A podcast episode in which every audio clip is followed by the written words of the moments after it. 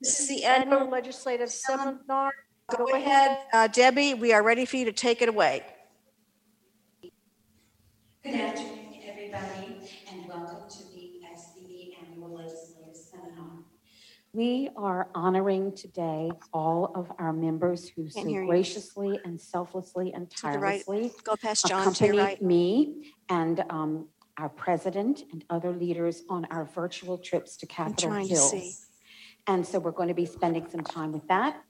But to kick the event off, Sheila Young, our president, and I recorded an interview with one of our dearest friends in the Florida legislature.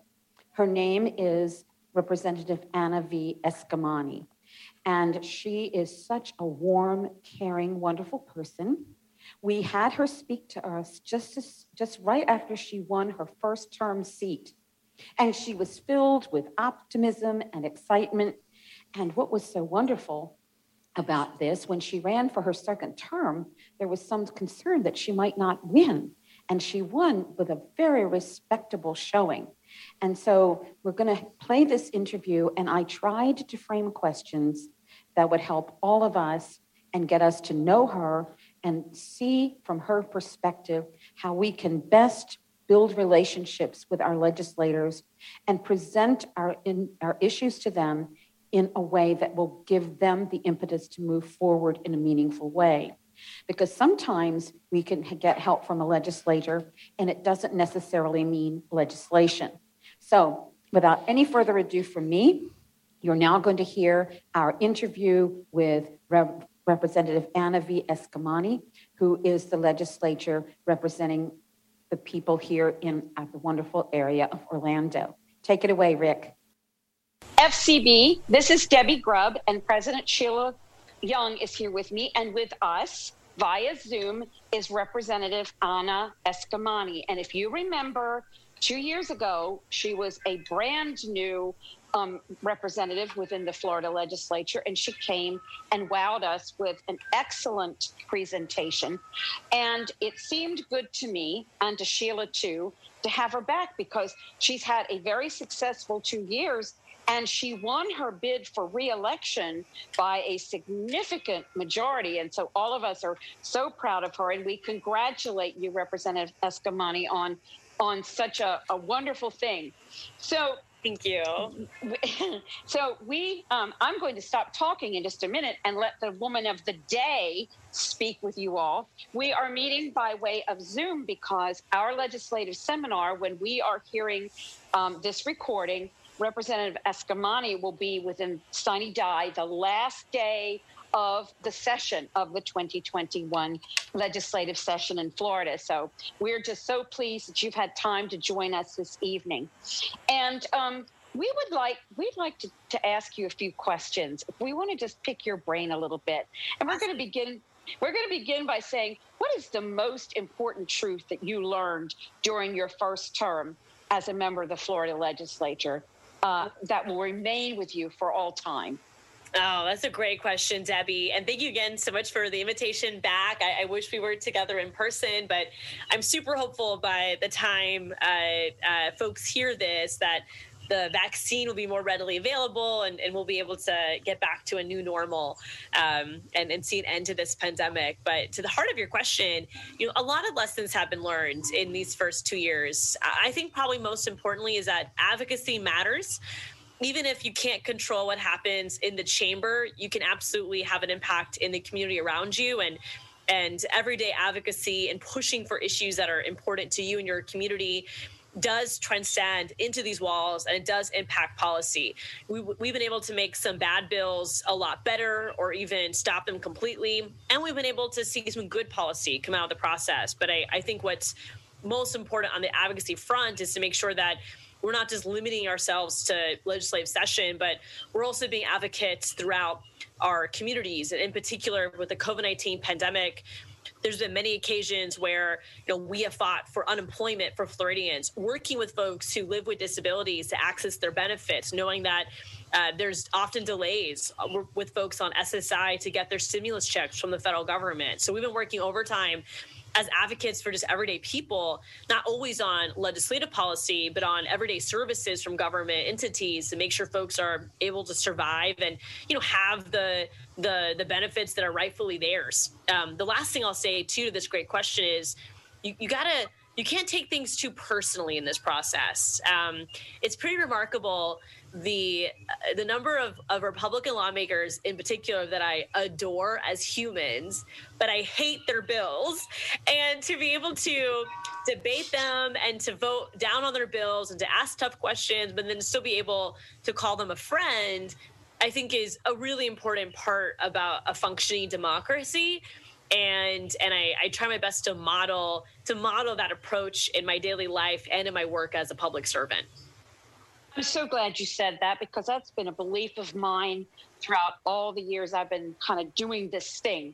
So why don't we continue on with this thought, Representative Eskamani, and why don't you talk to people, no matter in whose district they live, no matter where they are, once session closes, how can we continue to be connected to our our legislators, and how can we make sure that our issues, whatever they are, get on and stay on their radar screens?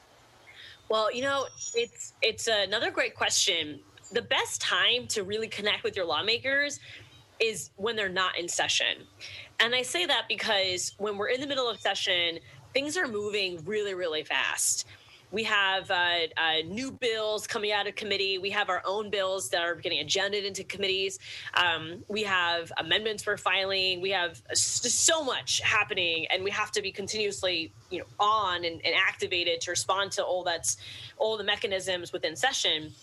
And and unfortunately, if you are just talking to your lawmaker for the first time during legislative session, unless there's a bill you're pitching that you've worked on with another lawmaker, for example, it can be really hard to see results, because unless something's already filed or unless there's a specific budget request, um, it might just be too late to actually pursue policy on that issue. It's also important that you build a relationship with your lawmakers. And I, I do think that most lawmakers um, uh, listen to their constituents, but um, it's it's more impactful if you've built a relationship over time where they recognize you and they trust you and they see you as a as an expert on the issues that you care about.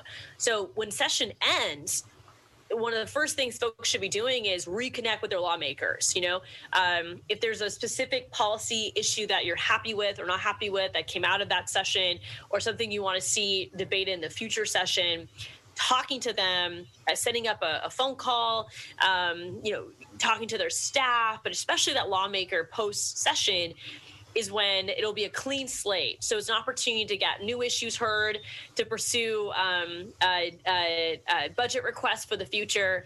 And then when session starts again in twenty twenty-two, you're going to have those relationships established where it won't be a first call if you are contacting them about a bill moving right now during that session.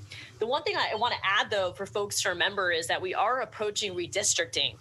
And so this is a really important time, because it's when the U S Census data becomes available to us and new maps are drawn to reflect different districts. So, you know, I represent District forty-seven. That's going to look very different in twenty twenty-two, and won't have probably won't have the same number either. And so doing whatever you can to also be engaged in that process is super important. But just know that some of your lawmakers might change in the in the twenty twenty-two cycle, so uh, be ready to start rebuilding new relationships in case there is a, a new person representing you or, or trying to represent you in office. Thank you. And um, continuing on with this path, give us some pointers. Give people some pointers who have never really connected with the, their their. district representative in the Florida legislature. What are some of the best ways to do that? Well, personal stories have a huge impact. And, you know, I do think just from the perspective of the, the history of the disability rights movement and uh, the impact that uh, uh, national policies like the A D A has had on, on, on state policy and on, on the everyday lives of people. And of course, you know, also knowing just the lack of funding Florida puts towards uh, adults who live with disabilities or children who live with disabilities.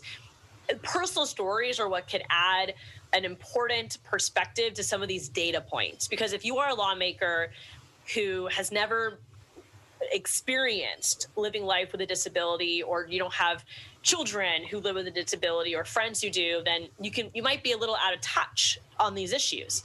And you might not really have a lot of empathy because you've never really thought about it. So I, I think in any type of advocacy that you are pursuing, if there's a way to integrate personal storytelling to really highlight and lift up the voices of directly impacted people, um, that is essential to being a, not only a, a compelling advocate, but uh, to helping to move the needle on specific issues.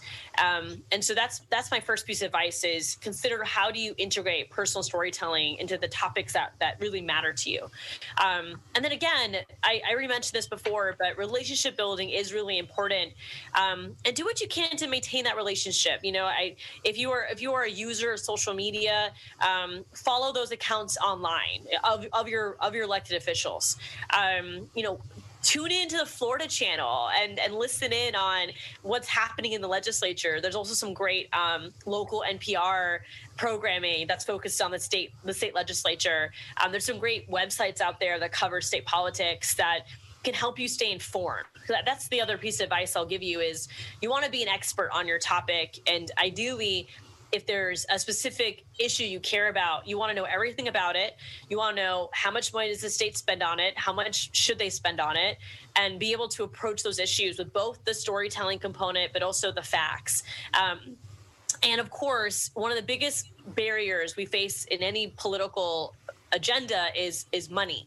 If there's a cost associated with your request, it's really important to try to figure out how can we pay for it, or to at least demonstrate the return on investment if we if we do fund a program. Or, you know, I would argue that eliminating Medicaid Medicaid waiver wait lists, for example, is not only the right thing to do, but it's really important as a as even a job creator, because we're we're ensuring that that positions in the medical field are are being filled and people who need these services are able to um, receive them, so they can be they can be better able to contribute to society, contribute to our economy. So think about the return of investment on different topics as well as a as a compelling point when talking to lawmakers. So remember, people, it's like we say, whose face and voice are you going to be within the Florida legislature and within our Florida congressional delegation? Um, I, back to the pandemic. What do you think will be some changes that will forever be in place in terms of how the Florida legislature does its business based on what has taken place during this pandemic? I love that question. And I and I also just wanted to add real quick that, you know, don't forget it's when you're when you're advocating on issues, you have the Florida legislature, but please don't forget your county commissioners or city councils. All politics is local. And so, of course, uh, the state ledge matters. But I, I also want to remind folks who are listening, don't forget that your county commissioner has a huge impact on your life as well, um, especially on accessibility issues. But uh, but to your question, Debbie, around impact of the pandemic, you know, it's it's been a really um, tumultuous year. And the legislature uh, really, in my opinion, has some some anti-democratic measures that have been put into place because of the pandemic, specifically in regards to restricting access to testify in meetings and restricting the ability of folks to uh, be able to actually have their voice be heard. I mean, for example, in the Florida Senate, you can't even come into the building anymore. You have to testify at a civic center across the street virtually. And the Florida House, you can still testify in person, but there are restrictions on when you can sign up to testify, when a lot of advocacy groups have been unable to meet that meet that that timeline, and they they miss the opportunity to testify for or against a bill. And then, of course, a lot of these online um, uh, requirements to R C P to testify, they're not very A D A friendly, and so um, there's barriers that have been that have been unintentionally created, but they're still very present. And we've we've already talked to the Speaker's office about it because we, we want to make it better. But uh, there's been these uh, attempts to make things safer that have actually made it harder to engage in the process. And my hope is that um, those don't stay, like that we get rid mm-hmm. of those. Because yeah. we want to make sure that the people's house is available to the people. Um, you know, I, I think that there might be, I think everyone is probably going to be engaging with more online virtual meetings in the future. Um, you know, I think you're going to see less less travel and and perhaps more more digital meetings uh, for the legislature and for and for the private sector as well.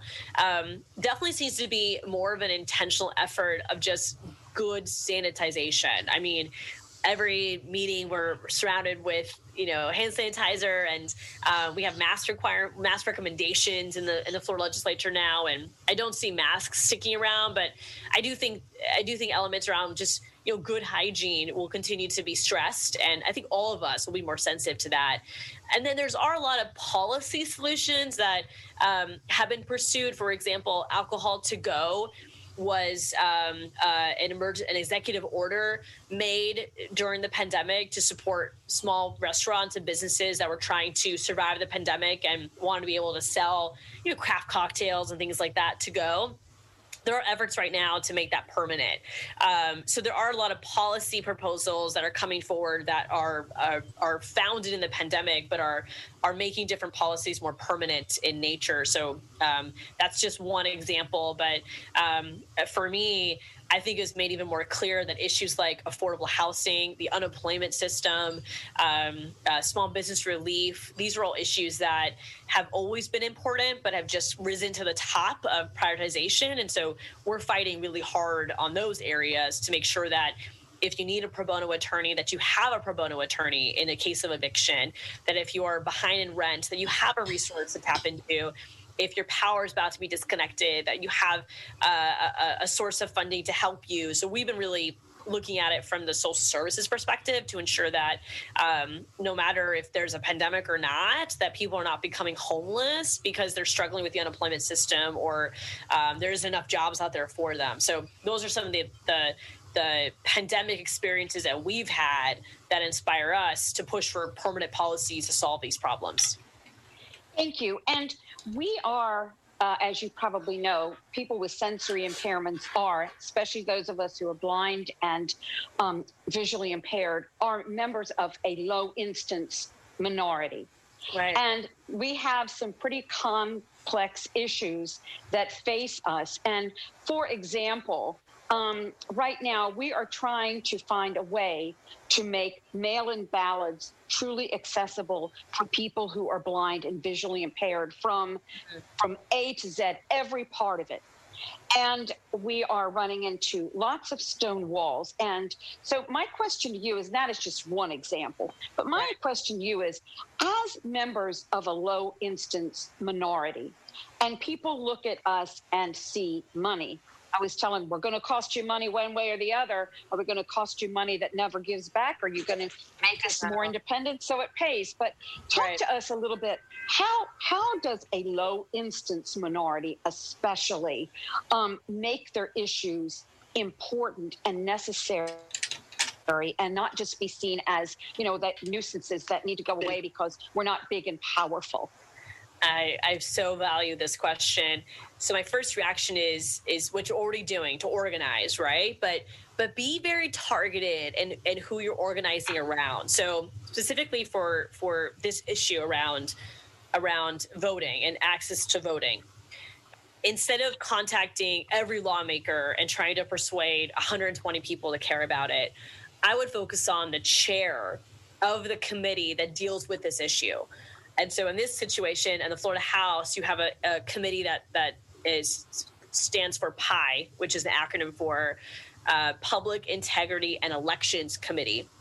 And so if if the coalition of those, you know, with the Florida Council of, of the Blind Legislative Committee, for example, if if this group of folks came together to set up a meeting with that chairwoman and with her staff to specifically talk about this issue and to show examples from other states, or to show the fiscal really isn't that high, and, and also show from a legal perspective why you should be A D A compliant with this, and focus on that one member and put all your firepower on that one member to get them to act, versus having to kind of cast this wide net with a with a smaller group of directly impacted people.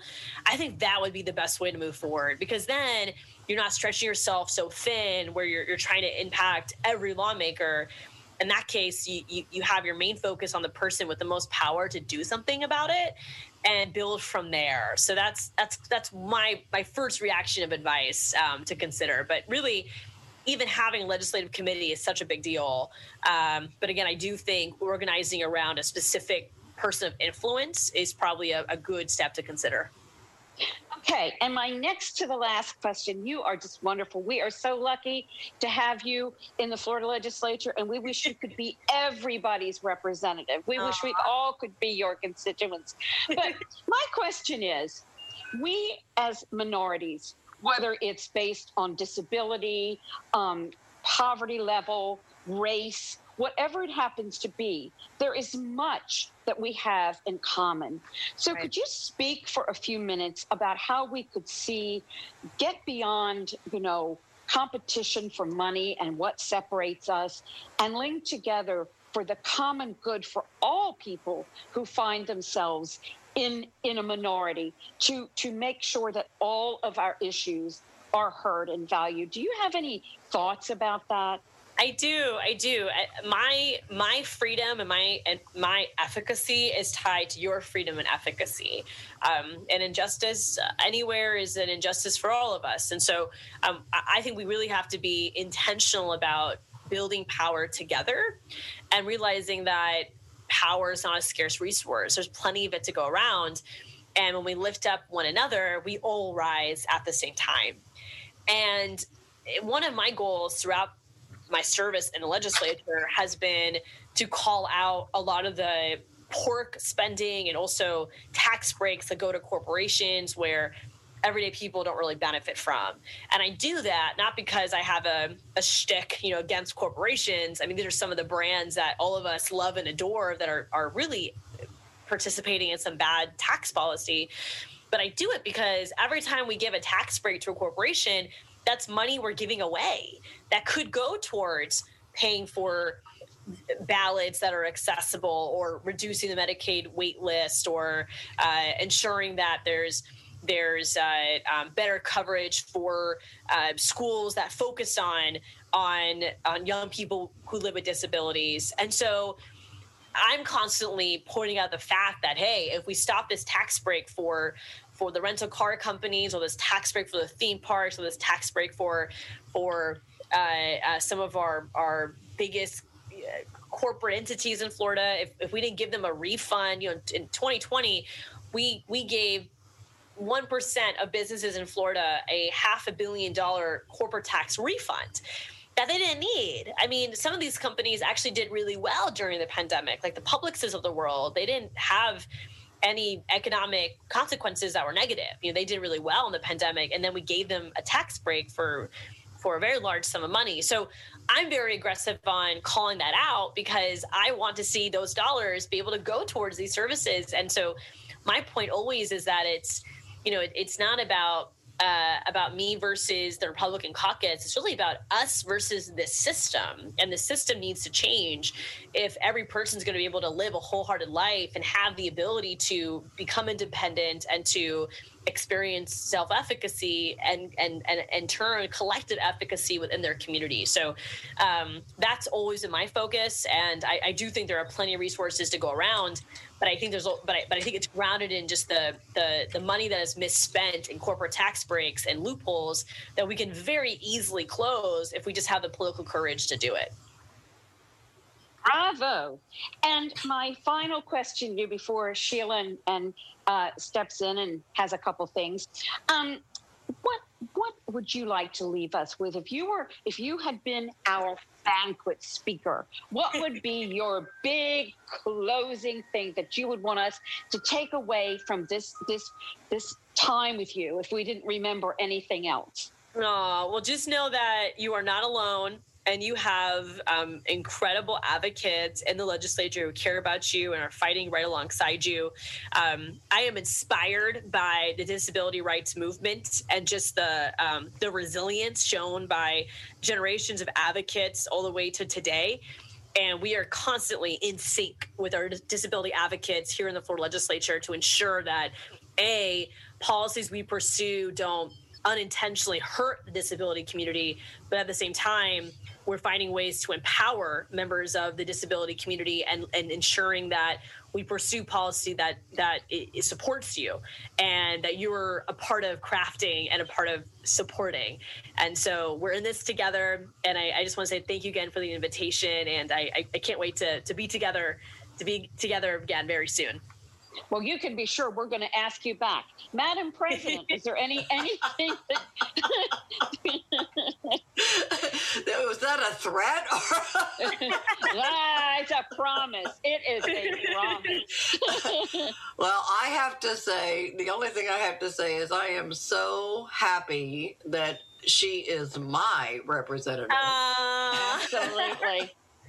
And I hope with the redistricting that doesn't change. So um, I, I hope not. But anyway. I hope not uh, too. Well, I'll tell I, you, I, spiritually, you are all, we are all in your district and we all benefit from you. And we appreciate you so much. Thank you. And thank thank you, you so much for being with us. Oh, such a pleasure. If anyone needs me, my email is my name. It's just Anna.Eskamani at myfloridahouse.gov. So please. And you're on Facebook. I am. Yeah. Representative Anna V. Eskamani or Facebook.com slash Anna for Florida. All spelled yep. out. I, yeah. I got well, you. I'm, I'm going to I'm going to follow you on Facebook, even though I'm not in your district. Thank you so, so much. I dear. love it. You are a real treasure. Thank you. Thank so you. Sweet. Thank you. Can't wait to talk again. See, uh, I'll you, see you there. Bye-bye now. Bye. I guess what we're going to do is do our best to answer these questions, but we've got a lot to do and a little bit of time. Could, if, if you could make your questions quick without a lot of preamble, because we want to recognize you, but we are pressed for time. I'm just wondering, is there an opportunity for you to see that on the driver's handbook in getting a driver's license, that there is a compulsory question about a white cane? There is, we are trying to get the question, well, the handbook, there are questions already in it. Well, the problem is with the test. There is a computer database of questions, and it is the luck of the draw when you take your test, which questions are posed to you.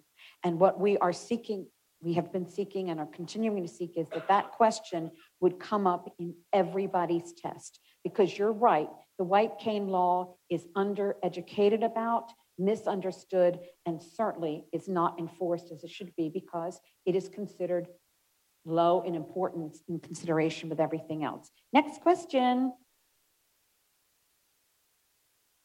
Go, go. Well, I have actually a couple of comments, and no, I'd no. like to ask the audience. Do we believe that we are living in the greatest state in the nation right now? We are not? Well, I'm surprised at that. I'd like to make a couple of comments. Do, do we, or actually ask another question. Do Guys, you think could America, you please, could you please? Do you, America, do you think America is a racist country? Guys, this we're going no, to. We're we're, not. No, no, we're no. Not. I'll Please, give you a little background, and I'm going to have my say. sixty-four years ago, from Europe, I came here as a legal immigrant. Okay, to the greatest country in the world, and what is happening on the border is a disgrace. A disgrace. Guys, we really. Other people have questions, and we have. We we do not have time for a political rally right now. So the next question, please. Yeah, wait a minute, Carl, do you get the mic, please? And you can ask your question. Carl was the chair of this committee for many, many years before I was. Did a wonderful job, wonderful well, job. I, I want to congratulate you and everybody else who has made an effort to develop this kind of relationship with uh, uh, Representative Eskamani. Thank you. That, that's where that's what leads to success if we want some success. So thank you very much for that. Thank but you, Carl. I have another issue along with that, though. Two years ago, we passed a resolution asking that basically the division and the Department of Education help solve the problem of many older blind people or just older people. Have, don't have the opportunity to learn or to keep up with technology. And according to my library in Tallahassee, uh, only about twenty-five percent of people over sixty-five use a computer. And I'm convinced one of the reasons for that is there's not the opportunity for many of us to learn to use them. So that, so far as I know, nothing has come from that resolution. And so I'm wondering if we have, what effort have we made to get some activity from the Department of Education or the Division of Blind Services? It was raised when we did our recent broadcast with the Division of Blind Services. And I would suggest, Carl, and I know you will, knowing you, we're having our town hall meeting tomorrow afternoon. And this is a very important issue. And I urge you to raise your hand, and we'll make sure you get called on, and raise it with, with Mister Doyle. And we are continuing to work with D B S and do the best we can, but we need people like you with experience and gravitas to raise these questions. So thank you. One more question. Anybody else have a question? What is going to happen next is our good friend and F C B member, who also happens to be president of the American Council of the Blind, is going to come to the mic now, talk to you about the legislative imperatives that we took with us on our virtual visit to Capitol Hill, and also tell you a little bit about what our parent organization is working on for us. And so Dan, please come in and take the mic. Thank you from uh, Representative uh, Eskamani. That, that is just a wonderful presentation. And, you know, being from East Orange County and knowing she's a U C F graduate, and uh, boy, she even took classes from my, my brother-in-law, and Cheryl Hamels, who's in the exhibit hall, uh, the first booth, she actually worked on Anna's campaign. So it's kind of, it's close to us, and uh, it's really great to see how she's blossomed as a representative for, uh, for us in the state of Florida. Boy, this mic is pretty powerful. Um, so I want to talk a little bit today about uh, our experience with a legislative seminar, and I'm going to try to be brief because we've got a lot of panelists up here, and I want to get, make sure everybody has a chance to speak. I, just from a personal perspective, this is the first time we have ever tried doing our Hill visits virtually. Something that we would not normally plan on doing. We would normally have a team of eight to ten members of the Florida Council of Blind that will travel to Washington, D C and visit their representatives and their legislative uh, aides in person with appointments. This year, we had to do it virtually, and I want to give a, a shout out to Debbie Grubb and all her wonderful work. We ended up scheduling twenty-six, twenty-six separate Zoom appointments to see almost all of our uh, delegation with the state of Florida. And folks, it took a while. These things were spread out over three or four weeks to get time on every all the L A schedules. But Debbie really worked tirelessly. And I think what I came away with, and I'd love to hear what the panel says, the rest of the panel says about it, but they were really, really, really good sessions with our L As. People took much more time than they take with us in person. We had several of our sessions that lasted as much as forty-five minutes, with people really taking lots of notes, lots of good conversation. And it gave us an opportunity for so many more of our members to get involved. What would you say, Debbie? We had what, over twenty different people that participated in the process with four different teams. And it was really, really, I think, a great experience. I, I don't know what it means in the future. It scares me to death. But uh, but I really, really thought it was a, a powerful experience for all of us. And people's testimonies and stories were just wonderful. To cover the three imperatives real quickly, and I'm not going to go into much detail, but we're really three imperatives that we pushed this year related to the legislative seminar and the Hill visits. The first one as one that we've been working on now for about eight years with the American Council of the Blind and all our affiliates. And that is really a demonstration study uh, for funding Medicare and Medicaid for durable medical equipment for low vision devices. And so these are your handheld magnifiers, your C C T Vs, items that cost five hundred dollars or more and are very costly for people that are on Medicare and Medicaid. And it's really proposing a demonstration project that would last five years for two point five million dollars a year, not billion or trillion and all those numbers we hear in D C today, but simply two point five million dollars a year that would allow us, through working with optometrists, improve people's lives, that can help them with their daily living skills, help them remain in their home and remain independent. And this is a policy that we've kind of pushed for a number of years. We have been up to, I think, forty or fifty co-sponsors on this legislation. It is sponsored by Bill Gus Bilirakis from Tampa, our own representative here in Florida, and Carolyn Maloney from New York. Uh, they are going to reintroduce the bill again this year. It hasn't been introduced yet again in this one hundred seventeenth Congress. So every two years is a new Congress and all bills have to start over again. So in last Congress, it was H R forty-one twenty-nine, and we have assurances that that will be reintroduced here within the next month.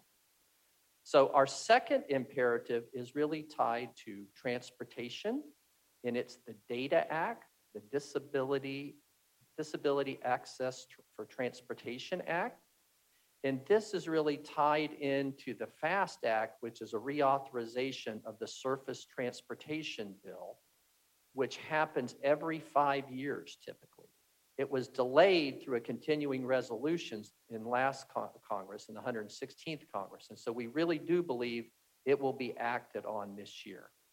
And the purpose of the DATA Act, which again uh, has been reintroduced in this Congress, which is a wonderful uh, happening, it's H R sixteen ninety-seven. So the DATA Act has been reintroduced. And what it really calls for is kind of three different areas of, uh, of, um, of um, what do I call the word, uh, significance or, or areas of priority.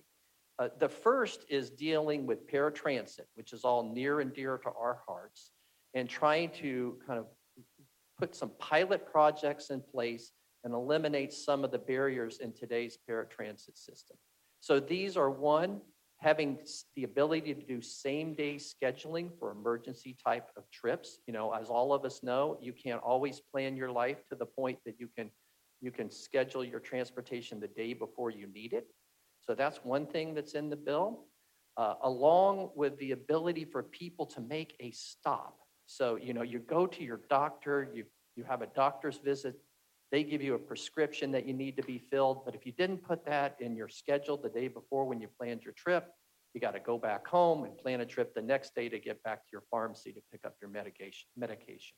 So this would allow you to make a stop uh, in your trip. No, wouldn't last any more than ten to fifteen minutes, but would allow you to run into your pharmacy, pick up your drugs, and then get back home. Or if you were a parent and you were trying to get your child to daycare before you went to work, you could plan on stopping, dropping off, or picking up your child on the way to your to your work and then back. And I'll do that as all part of one ride.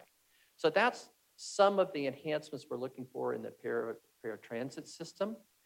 The second area is really dealing with uh, pedestrian safety and access for pedestrians uh, with, with our uh, A P Ss, as well as the lead interval dealing with, with pedestrian signals. And so this is really looking at how do we uh, how do we kind of ensure that we don't get left behind as transportation continues to move forward. And in the state of Florida, I think we all know this, but the state of Florida is the number one state in the country on, for pedestrian, pedestrian, easy for me to say, pedestrian fatalities and, and injuries. So there's really a lot of work to be done in this area as well. The third part of the bill is to really streamline that process. So the idea with the DATA bill is not for it to be standalone legislation that passes, but hopefully will be an amendment to the FAST Act, to the reauthorization of the Surface Transportation Bill. So that was our second imperative. And, and there's a theme with all these. These are existing bills that were in our one hundred sixteenth Congress that we think have a real opportunity to move in the one hundred seventeenth Congress. The last one is, is a, um, a bill that has been in, uh, endorsed by the Disability Coalition, and it's really the Exercise and Fitness for All Act. So it's really talking about how to make exercise equipment. You know, how many of us today feel a little uncomfortable going to a hotel gym and trying to independently operate the equipment in that gym, or go to, uh, you know, twenty-four hour fitness or Planet Fitness, all these different places. How comfortable you, how comfortable do you feel today going into those gyms and thinking that you're going to get the access you need to have a good workout and feel comfortable in your community? So this is really looking at putting some, some teeth, uh, things that are already there in the A D A, but really enhancing these a little bit to say, when you go to a gym, when you go to a hotel, what do we need to do to make that equipment accessible? We all know the technology is there. So the day where we have flat screens with push buttons that nobody can, can detect or, or understand if you're blind or visually impaired, we want to see that now take that next step where there's audio, where it's accessible, where we can independently run the programs and get on our, our treadmills or ellipticals just like anyone else. The second part of the bill is really dealing with some education inside of venues that offer exercise equipment of what are the needs of the, of, of the disabled community. How can a yoga class be made accessible so we can enjoy it?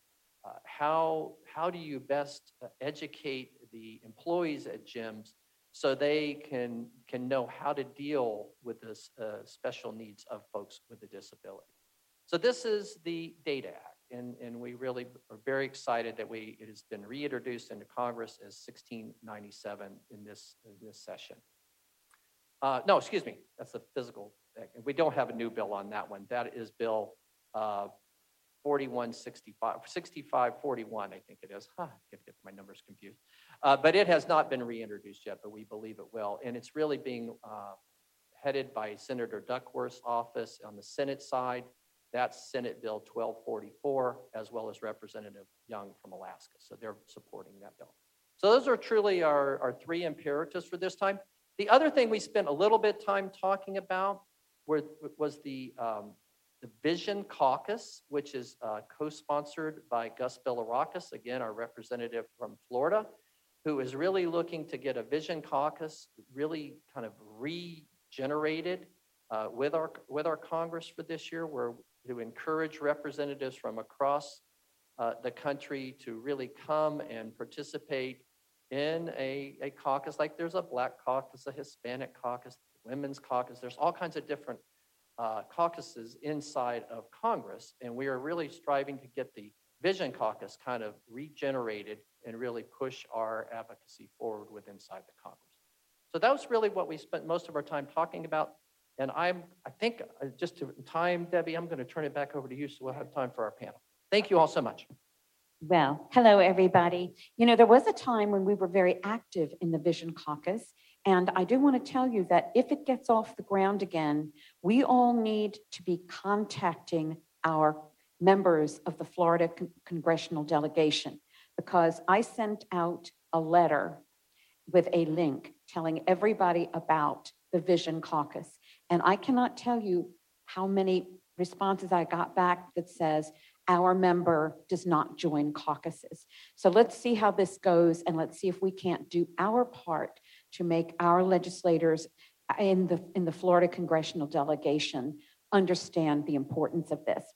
I am now going to call on a friend that his voice is very familiar through his work on Sunday Edition, his Blind Pride programs that he so efficiently and wonderfully helps with, and so many other things. And our friend Anthony Corona is now going to share with you um, a bit of his own personal experience and how he felt about our trip to Capitol Hill. So Anthony, come on up. So um, I was lucky enough to be able to experience both on the Hill last year and the virtual this year.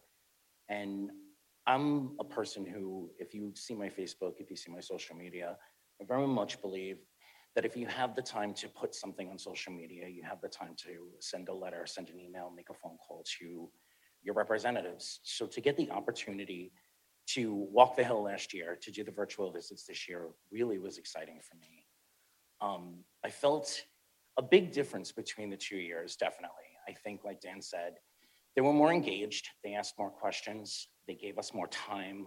They seemed to be more, they were able to really connect with us in a way that when we were standing in hallways sometimes or crowded into a small office for fifteen minutes and then ushered back out, I felt very excited to be there last year, but I didn't think that the percentage of meetings that were successful this year was the same last year. I think that there was a lot of just guessing us and hearing, taking our package and, and moving us along, where this year they sat, they asked questions, they engaged. Like Dan's team, we had a couple of sessions that went over forty-five minutes. Um, every single one of our, well, except for one, unfortunately, um, we had a senator that wasn't really there. L A wasn't really interested. Um, But every single one of our meetings resulted in follow-up. They wanted to speak with the national office. They wanted us, they asked us questions. I had a voice that actually mattered. And I think advocacy is different for everyone. So I'm gonna be short so the other panelists get a chance to talk, but everyone has a voice. And I think if you stay complacent, if you don't use it in any way possible, you really don't have the right to complain that things aren't the way you want or need them to be. But advocacy is different for everyone. Sometimes it's fun walking on the hill and talking to the L As. Sometimes it's writing letters. Sometimes it's making phone calls. Wherever your voice is strongest, please add it to the rest of ours, because we're to- stronger. So we're together. We are so much stronger. And like Dan's fireside chat, that was amazing. I think we need to look beyond the blind and low vision community and really reach out to all of us that need a little bit of help. So thank you for letting me speak. And before we take some final questions, I want to call together to the podium one of our newer members from the Orlando chapter who came with us to the virtual Hill visits, Mister Tom Babcock, and with him, our friend and president for the last several years, um, Miss Sheila Young. So would you two come and um, say a few words to us? Good afternoon, everybody. Thank you for having me here. And uh, this is my first time in-person convention. And uh, it was also my first time for the legislative committee this year virtually. Uh, but it was a, it was great, and all the good, good work that Debbie and Sheila and Anthony, everybody put in, it was well worth it. It was educational for me. It got me intrigued, and it was exciting because, well, first of all, I was on the best team that we had. And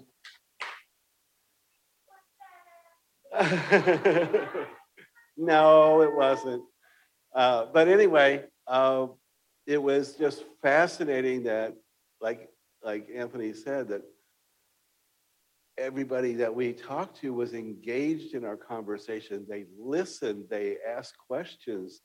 Uh, they were responsive to all our personal stories about each referendum that we were uh, presenting to them. And as a, for an example, one of them was Elena with uh, Representative Hastings.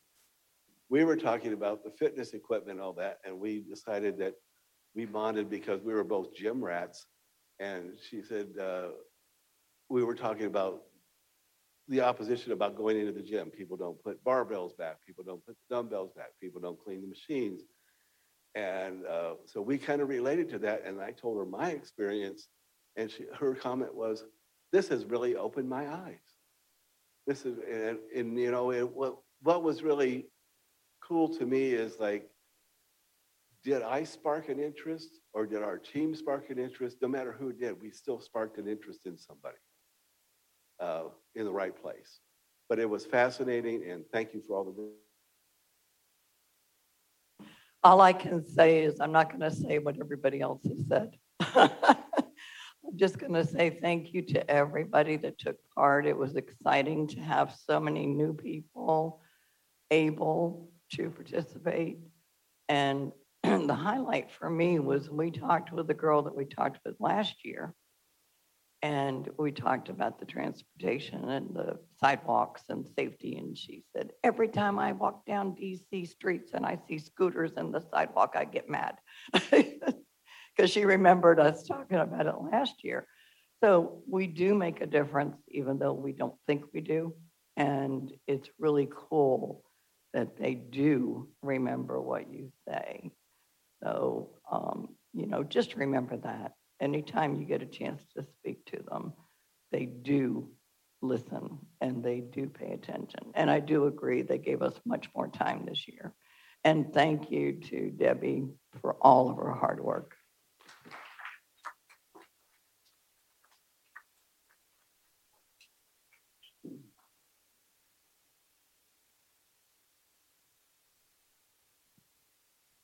Thank you, Sheila, and thank you for being our president and for representing us and working with us in such an inclusive, kind way. We appreciate it. Um, our time is almost gone, but I'm going to allow two questions, but it brief and no agenda, just a question that means something to you. So the first two hands that the mic runner sees will entertain your questions. Do we see anybody?